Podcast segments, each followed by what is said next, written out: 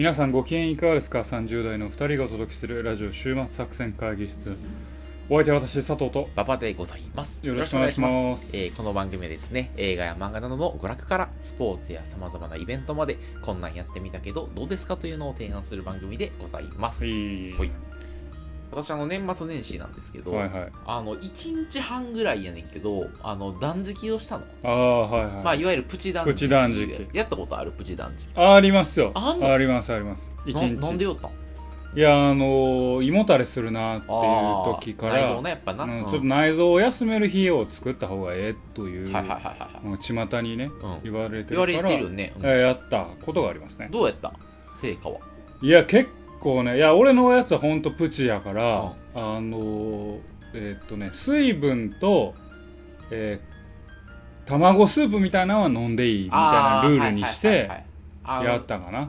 飲み物とそういうのは食べるけどそうそうそう。夜、まあ夜だけは卵スープは飲むみたいああなるほどな。ね、うんはいはいそういうのでやりました。効果出たなんかいやーなんか1日2日やとあんまりな。あ結局うんそうね。なんかこうすっきりしたというよりはまあ胃もたれが治ったぐらい。ああでもまあそれはあったよそれはまあうんまいや俺もちょっとやってみようと思って、あはいでなんかあ俺は完全な断食をしたのね、うん。もうあ後から見たらやっぱジュースとか飲んだ方がいいらしいんだが、もうその知識もなかったから何も食わないみたいな、はいはい。まあ、一応水は飲むみたいな感じで1日半ぐらいやってましたと。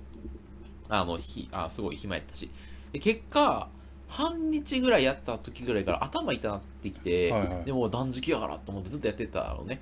でまあ1日半ぐらいやって飯食うてんけどなんかねやっぱ明確に感じてるの。やっぱねからあのね寝つきがよい良くなった。あ寝つきが良くなった。そう。はいはいはい。のとあのねココイチのカレーがねすごいまずく感じるようになっあそうなんや。たなんかなんか知らんけどなんこれみたいな。そう、うん。なんかあ断食明けのなんかちょっと味覚が変味わる覚が敏感になってんのかな。ね。うん。そうなんかやっぱねあそうそういう意味だとなんかね断食明けの食事がすごくお美味しいというやんそう。それでもココイチはまずかったんなんかねだから油に弱くなるのかもしれない。あはいはいはい。うん、そういうのあってだからなんかすげえなんかでもなんかあのカレーがまずく感じることはなんか体にとっていいことのような気もしており。もうココイチに失礼やろいやそうやけどそれは。そうやけどごめんな。謝れココイチに。ここにすまんな。うんバイト帰り行ってたのに たまに。バイトが言ってたっけ？行昔ってなかったっけ？西北の。西北。西北ココイチあったよな。西宮北口やろ、うん。ココイチあったか？あったやろあ俺らの行った餃子の王将やぞいや王将は行った。ああ。お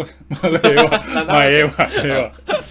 うんココイチそううんそうやねうん。だからそう体にいい食べ物をあのね和食が美味しく感じるのよすごく、はいはいはい。だそういう和食を楽しくというか美味しく感じなんか割と丁寧な暮らしができる気がするから そうだそう。いう意味だと割と断食するのもちょまあ多分月1回ぐらいいいんちゃうかなって最近思い始めた。まああの胃腸は常に動いてるからそれを休める時間が必要だよと、うん。で、えーまあ、断食とまでは言わなくても、まあ、12時間は空けましょうねみたいなその睡眠も含めてね、言うよね、うん。例えば7時に晩飯食ったら、まあ、翌朝7時までは食べないみたいな、まあ、最低限そういうところから始めて、うん。まあ、ちょっと胃もたれとかねどうしてもお酒飲みすぎたみたいなこともあると思いますからそういう時にこう間を置いて、うん。えー胃を休めてあげる腸を休めてあげる。それによってあなたは新たな世界を 開くことができるでしょう。宗教の人み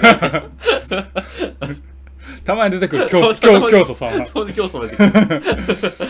まあまあまあ悪いことではないと思いますけど、まあまあねそうね。今日日だってね栄養価とかカロリーが高いもんばっかりですから食事はだから1日2日断食したところで栄養失調になるわけもなくうん。まあ水分さえ取ってたらねまあそのし基本的な基礎疾患がない人にとってはうん。いいことじゃないかなと思いますけどね。まあなんかで健康になる気がするし。だからお通じが良くなったりするし。そう。俺うんこ出えへんことがないから。なああそうか、うん。うん。俺お通じ言うためにお前。や そうろね そうやな俺健康法という意味ではあなたに勧められてから、うんまあ、週1でサウナ行あっててハマったね。はあの、あサウナええなとはめっちゃ思うな。うん。なるほどね。健あ康汗をかくっていうこと、健康になるサウナ。うん、やっぱむくみが取れるのは間違いなくそのそれは多分サウナだけじゃなくてやっぱ、お湯にしっかり浸かるってはいうことでこう体のむくみが取れて、なんかまあき気持ち的な部分やけど老廃物がこう抜けてった感じというはいはいはいはいはいかはい。体がすっきりした感じがするのはいいことだなと思いますね。なる。ほど。うん。まあまあいいんじゃないでしょうかね、はい。まあそういう健康法もね、まあ、30代超えてますからね。もうそろそろ健康にも留意しながら気持ちは23やけどなお前はな。気持ちは24です24か。24ですけどけど、まあ、体は30いっ23てるやからから。なそうだ。23じゃ30やから。そう やな。えちょちょっとそういう健康情報も配信していこうか。配なと信していくっていう、はもう健康配信番組ですから、というわけで今日もやっていきましょう、はい。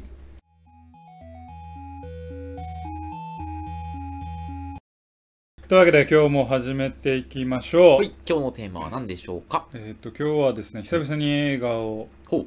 おの話をしたいなと思ってます。うん、一回映画の話飛んじゃってですね撮ったのに飛びましたよね。ああの音声が悪か音ったから。声が悪くて飛んだはい、ので、なんか結構久々の映画界かなと思うんですけど、うん。あの今日はちょっと、えー映画を見てきたのでちょっとその映画が面白かったのでその話をしたいなと思いますが、えー今日ご紹介した映画はですね「えー聖なる犯罪者」という映画聖なるでござい犯罪者ました。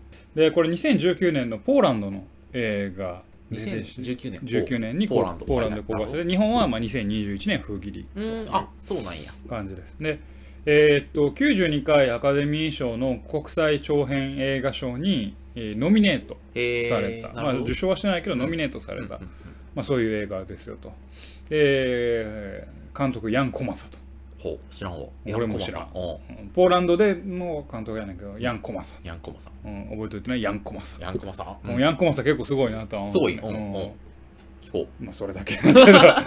でこれまあどういうストーリーかというと、えまず一言で言うと、えー犯罪を犯した少年が、えー聖職者になって、まあ、起こるう騒動のお話と。う犯罪を犯した人が少年が聖職者になる。聖職者になる。あ成長してねはいはいはい。まあせまあねまあ、っていう話なんです。よッケーオッケー。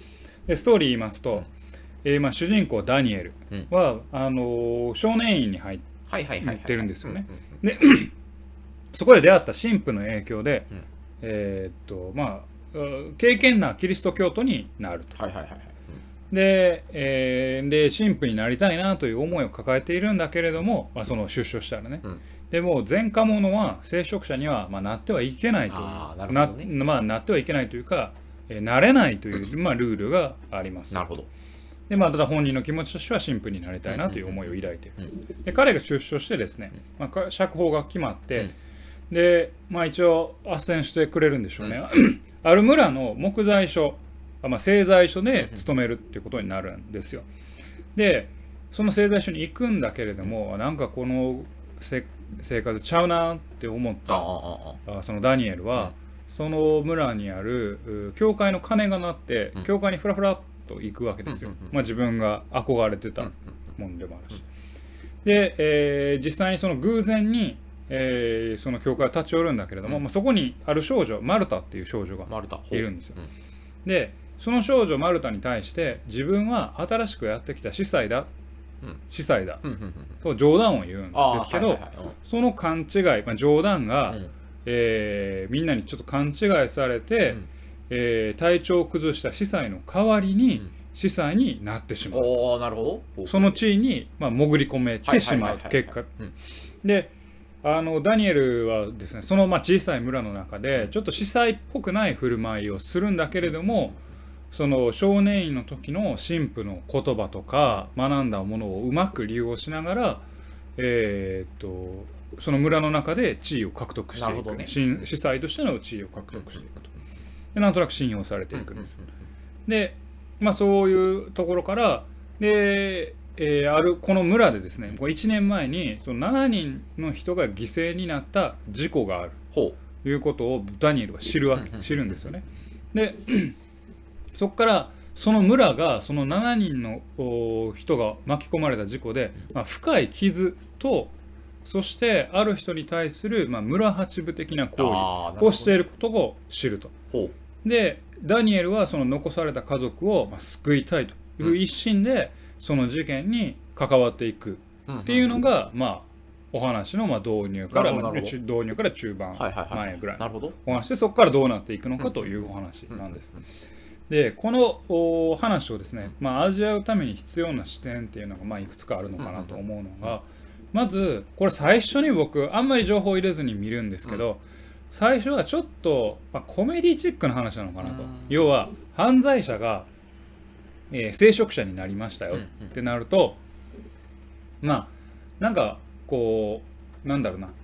対局のところにある人がやってくることで、今までの常識とか概念が破られて、うんうんうん成功を収めるうんうんうんうん。みたいなまあハッピーエンド系のお話かなっていう思いと、あるいはその、えー、とさっきコメディって言ったのは、例えば「天使のラブソング」みたいな、はいはいはいはい。あの今までその犯罪を犯してきた人が、うんうんうん。えー、と全然違う職について、まあ、要は真逆の職について、えーまあ、これもある意味こう今までの価値観を壊して、うん。みんなをその楽しませていくみたいな、はいはいそういうはい。はいどっち路線かなと思うと、んん。お思ってたんやけど、まあ、あんまりそういう路線の話ではなかったというのがまず注意してほしい。なんかあハッピーハッピーな感じじゃないってこと？ではないです。はいはいはい。であとはその犯罪者が聖職者になったからそれいつバレんの？バレへんの？みたいなこうクライムサスペンスというか、うんこうスリルというかハラハラっていうのを煽る演出もほぼないです。ああそうなんや。うん、まあ一応なんかバレるかバレないかみたいなやっぱストーリー上は出てくるんだけども、うそこに全然フィーチャーフォーカスを当ててないなるほど。ですよね。だからそういうエンタメ的な楽しみ方を求めちゃうとちょっとかなり静かでゆっくりとした映画なので違うかなっていうふうになってしまうかなと、なるほど。ただ かなり見応えのある映画だと思っていて、まあ、ポイントは2つあるかなと思うんですよ。うんで2つというのはまずレッテル張りと不在に対する抵抗。不在？不在、えー、っていうに対する抵抗。この2点をなんか理解しながら見るとこの映画はとても広がるのかなと思ってます、でまずレッテルなんですよね。これ作中で出てくるんですけど村人のにとってレッテルっていうのが結構2つの視点で描かうれるんです。で、えーまあ、主人公ダニエルは、まあ、少年院から出てきた、えー犯罪師、まあ、元ね。まあね。犯罪者ですよね。で一応ルール上は神父にはなれないけれども、聖職者の格好をすると聖職者だとして敬ってしまうああはいはい。わけですよ。要は表層的なものにえー囚われて彼は、ね。うん。えー、と聖職者だという。でもう一つのレッテルというのはその、まあ、7人の事件っていうのも結構キーなんだけれども、その7人のうち1人が、まあ、飲酒運転をして、えー6人を殺さ殺したと、まあえー過失致死させたと思われている人人物がおって、うんそいつは村の中でその7人のうち6人はみんながとら弔ってんねんけど、うん。そいつは弔う価値がないものとして村八分。飲酒運転したやつはそうあのあいつ違うと。そうあの葬式も挙げられてへん、はいはいはいはいではい。残された奥さんはもう村八分にされていると。あ要は、えー犯罪を犯した要はまあ罪を犯したものとしてレッテルを貼ってはいはい排除している。あなるほどね。っていうことなんですよね。だからこれは結局ただ本当にこれ物語の中で本当に飲酒運転をしているのかしてたないのかっていうのもなんかあれ実は調べるとおかしいんじゃないかみたいな話も出てくる。要は表面的な事実だけを見て、レッテルを貼って需要と排除を行ってしまう。そういう人間の安直さっていうのうん。をこの村人を通じてあの描いてるわけです。よまあみんなが信じればそう信じ信じる。そう。で主人公を通じてですねこの人間が貼るレッテルの危うさっていうのをまあ指摘しているポイントなんですよね。うんででこのレッテルの危うさってつまるところはこの敵か味方かうん。善か悪かっていうこう二元論への問題提起とも解釈ができるポイントでうん。これかなりあの、まあ、物語の本質になるん。だ、あまあ、中核となるテーマなんだけど、まあ、深いテーマだなと思うんですよ。うん。でまあというのもまあ興味ね、まあ、皆さん感じると思うんですけど、まあ、人間の社会っていうのはまあ分類して、まあ、レッテルを貼って仲間だ敵だと排除したりするっていうのがまあ横行しているじゃないですか。で特に今の時代っていうのは不寛容さっていうのがまあフォーカスされてる時代社会だと思うんですよねうん。でそういうテーマ性に、まあ、非常に、まあ、この時代性に非常に合ったテーマかなというふうに思って思います。でっていう、まあ、レッテルという観点が一つとで不在への抵抗っていうもう一つの観点。これはあの聖職者になった主人公が語るんですよ。うん。えー、と許すということはどういうことかっていうと、罪を忘れるということが許しではなくて、うん。まああのこれ厳密なセリフじゃなくて、うん。あの趣旨の部分だけど、それを含めて存在を認めてあるあげることが本当の許しだということを言うんですよ。でここがでポイントは不在いないことにしないっていうことが重要なんだよって主張するわけですよね。でだからこそ主人公はまあ物語の中でその飲酒運転をしてみんなから供養されてない人を供養してあげようとして奔走するなるほど。わけああですよ。そうか。そのいなかったことにされていなかったことにされてるわけ。であのーなんですよ。でここの不在に対する抵抗っていうのが、まあ、根底のテーマであのもう一つのテーマで、はいはいはい。主人公はその不在と戦っていくなるほど。わけですよね。ああ分かってきた分かってきた。うん。で要はこのレッテル張りレッテルを貼って誰かを排除して、まあ、不在にする、うんうんうん。それに対して主人公は要は仮初めのレッテルを貼られた主人公が、えー対抗するとはいうはいお話でここの問題設定の問い方があのすごくいいなと。うん。だ主人公は、まあ要は二元論的には語れないわけですよ。うん。なぜならば、えー少年院行ってたっていう事実だけを見ると悪人ですよね。うん。うん。でもやろうとしていることは、まあ、善なることをやろうとしている。善人かもしれない。っていうその単純な二元論を張って排除してしまうっていうことの危うさっていうのをこの物語を通じて語っている。なるほど。それが特にすごい時代性に合った映画だなというふうに思っています。はいはいはい。でそんな主人公が物語中で不在となることを強制される場面が2回物語の終盤で出てくる。無視されとね。無視,、まあ、無視されるというか不在を強要される、不在となることを強要される場面があって、んそこがあの、まあ、これもちょっとまあ正直ここからはちょっとネタバレなんですけど、あの物語のまあ見どころでもあるのかなと思います。主人公はまあつまるところ、まあ、あの主人公は最後、えーっと聖職者じゃないと神父ではないっていうことが、まあ、バレてしまうわけですよね。はいはいはいで教会から追い出されるんですけど、うん。その時に、えーお前はここにいなかったことにしろ」ほっていうことなんうだをを言われるわけです。はでここがかなりあの彼にとってはきつい言葉で、うん。えー嘘をついたことを謝れうん。でもなくて、はいなかったことにしお前は不在となれはいっていうこと、うん。これを言われてしまうわけですよね、彼はもう存在としてあなたを認めないよ、ここから除外するよ。排除するよっていうことを宣告されてしまうわけなんです。よ。でこれが彼が今まで戦ってきたものにもうまあ負けてしまう、全否定全否定されてしまうっていうのがまず一つ。でここからのまあもうここからもほぼエンディングまですぐなんですけど、で彼は結局仮釈放中にそんなことを行ったもんだから、まあ、結局少年院に戻されるわけですよ。せっかくの自由を得たのに。で少年院に戻って今まで敬虔な、まあ、キリスト教徒だったのに、えーお食事、まあ、食事のお祈りの時間にお祈りをしなくなるわけですよ。要は彼がすがろうとしていた神さえも彼を除外しよう排除する、まあ、神宗教がやったんじゃなくて、まあ、象徴的にそのまあ村のある神父がやってしまうんですけどお象徴的に排除された、ん。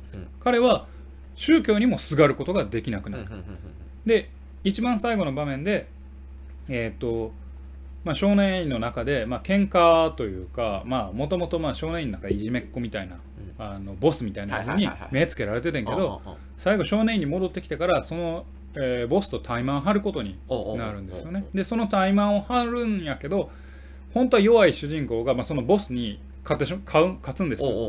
でもう半殺しにしてしまうわけ。でその時に最後言われるのがそのまあ少年院で騒ぎを起こすから、うん。受刑者、まあ、あのもう一あのピンチェルっていうやつが、うん。確かピンチェルだと思うんだけど、うん。ピンチェルっていうやつが、えーお前はここにいなかったしろことにしろって言って、うん。その騒ぎの場からも出されるわけ。要は彼は社会からも排除されて、えー最後の受け皿であった少年院からも排除されてしまう。でもうここでほぼ物語終わんないけど、彼はそのえーっと少年院から飛び出して、うん。走るカットで物語が終わるんですよ。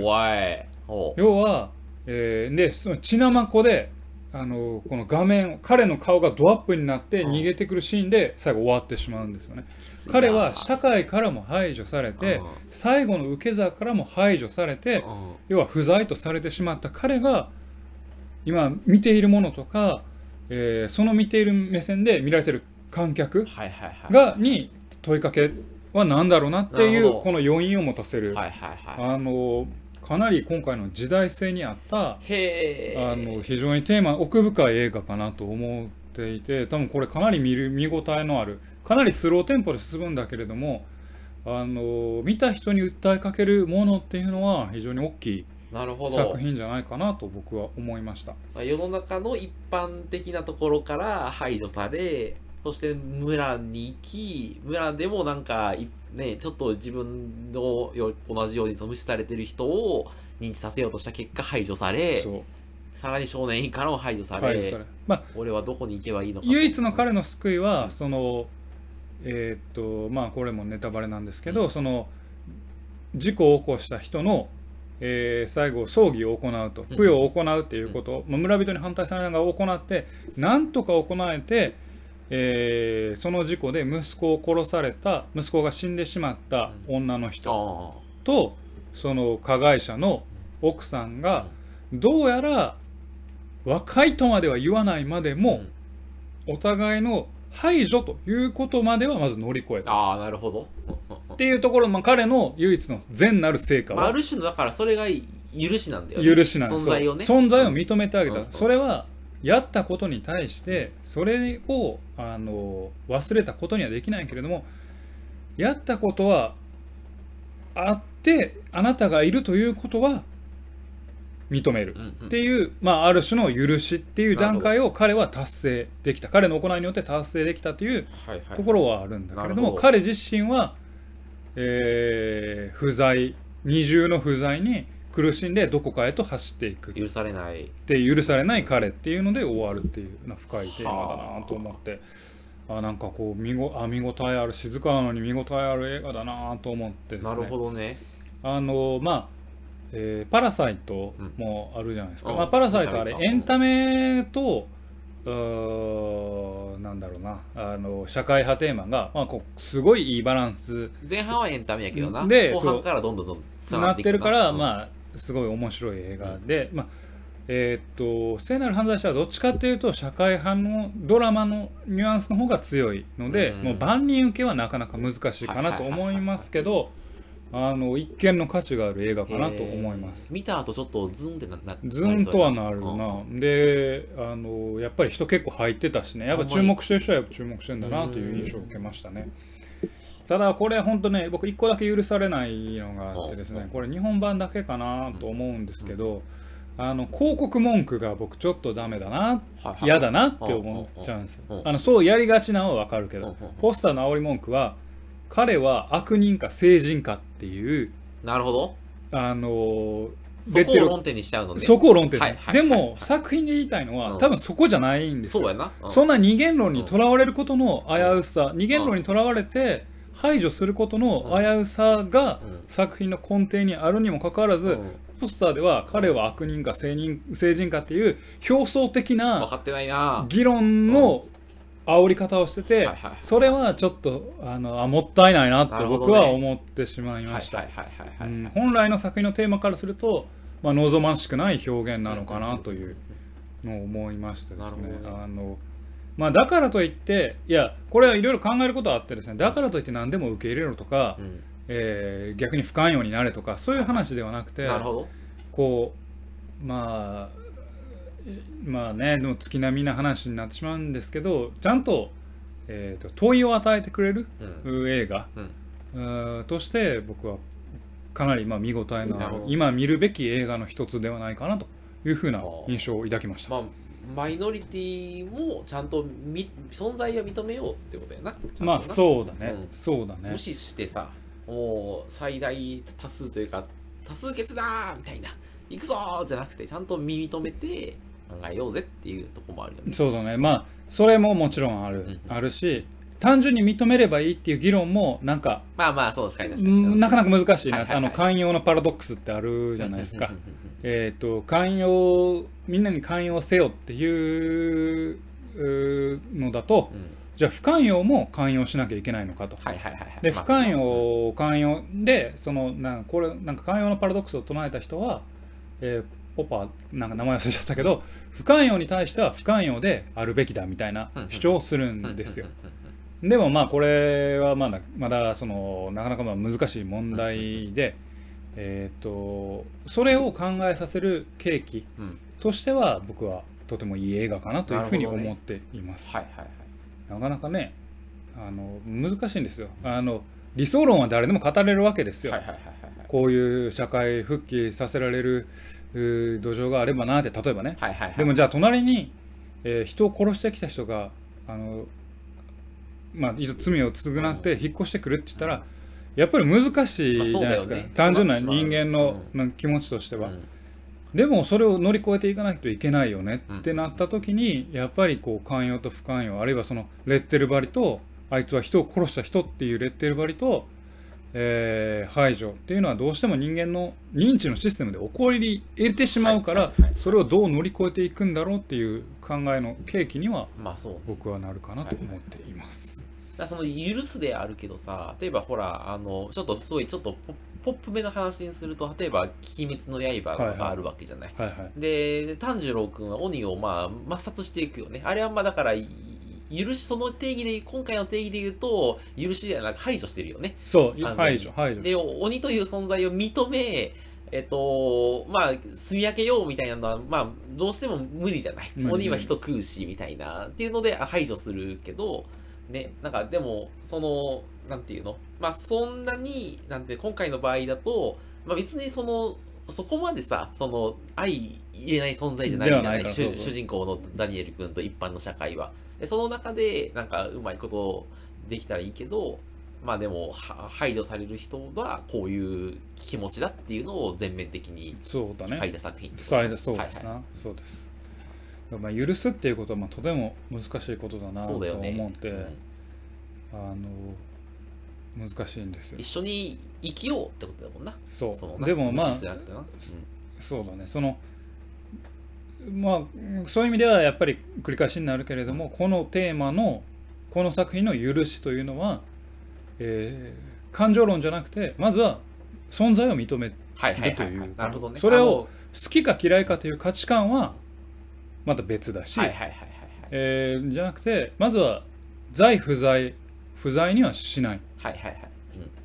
感情論、まあ、好きか嫌いか価値判断はその次の話だっていう、まあ、一番根本の、ね案外はい案外陥りがちなのが価値判断を先にしてしまって排除してしまうっていうのがうん。あの、まあ、人間が陥りがちはいはいはい。なまあ、ね罠というか危うさだけれどもその前にまずは在不在の時点でまず踏みとどまろうよと。はいはいはい。まずそこは価値判断の前にやらなきゃねっていうことをちゃんと訴えかけてるのかなっていうというところですかね。はい、というので。ええ映画やな。ななかなかねあの去年もですけどあの年一発目はなんかちょっと重めの映画を見るというのも。ああ去年なんか見てたよね。去年はあのね、えっと、イギリスの名前忘れちゃっうん。た、あの映画を見てはあ。のまあ中産階級の人が、うん。まあ、働けど働けど苦しくなっていくという 映画を見てですね、うん。年始一発目はそういう映画を見るルールがあるんや。ルールを、はいはいはい。なんか最近決めた。そういうわけでね、えーっと今回お送りしましたのは、はえー映画「聖なる犯罪者」ですと。うんはいで、えーっと封切りがに1月15日だったかな最。近やめちゃくちゃなので、えー、とまだ全然やってると思いますので、へーぜひ劇場に、まあ、はい緊急事態宣言でもあるんですけれども、うん劇場に足を運ばれてはいかがでしょうか。今日はそのお話でございました。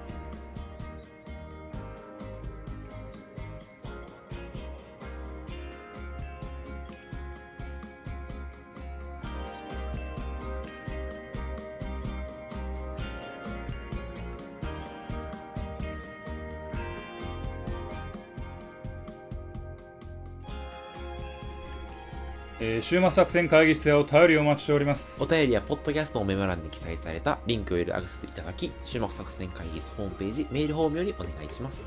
またツイッターもやっています。週末作戦会議室でぜひ検索ください。お便りはツイッターにいただいても結構でございます、はい、ありがとうございます。あのーまあ映画の話なんですけど、うん。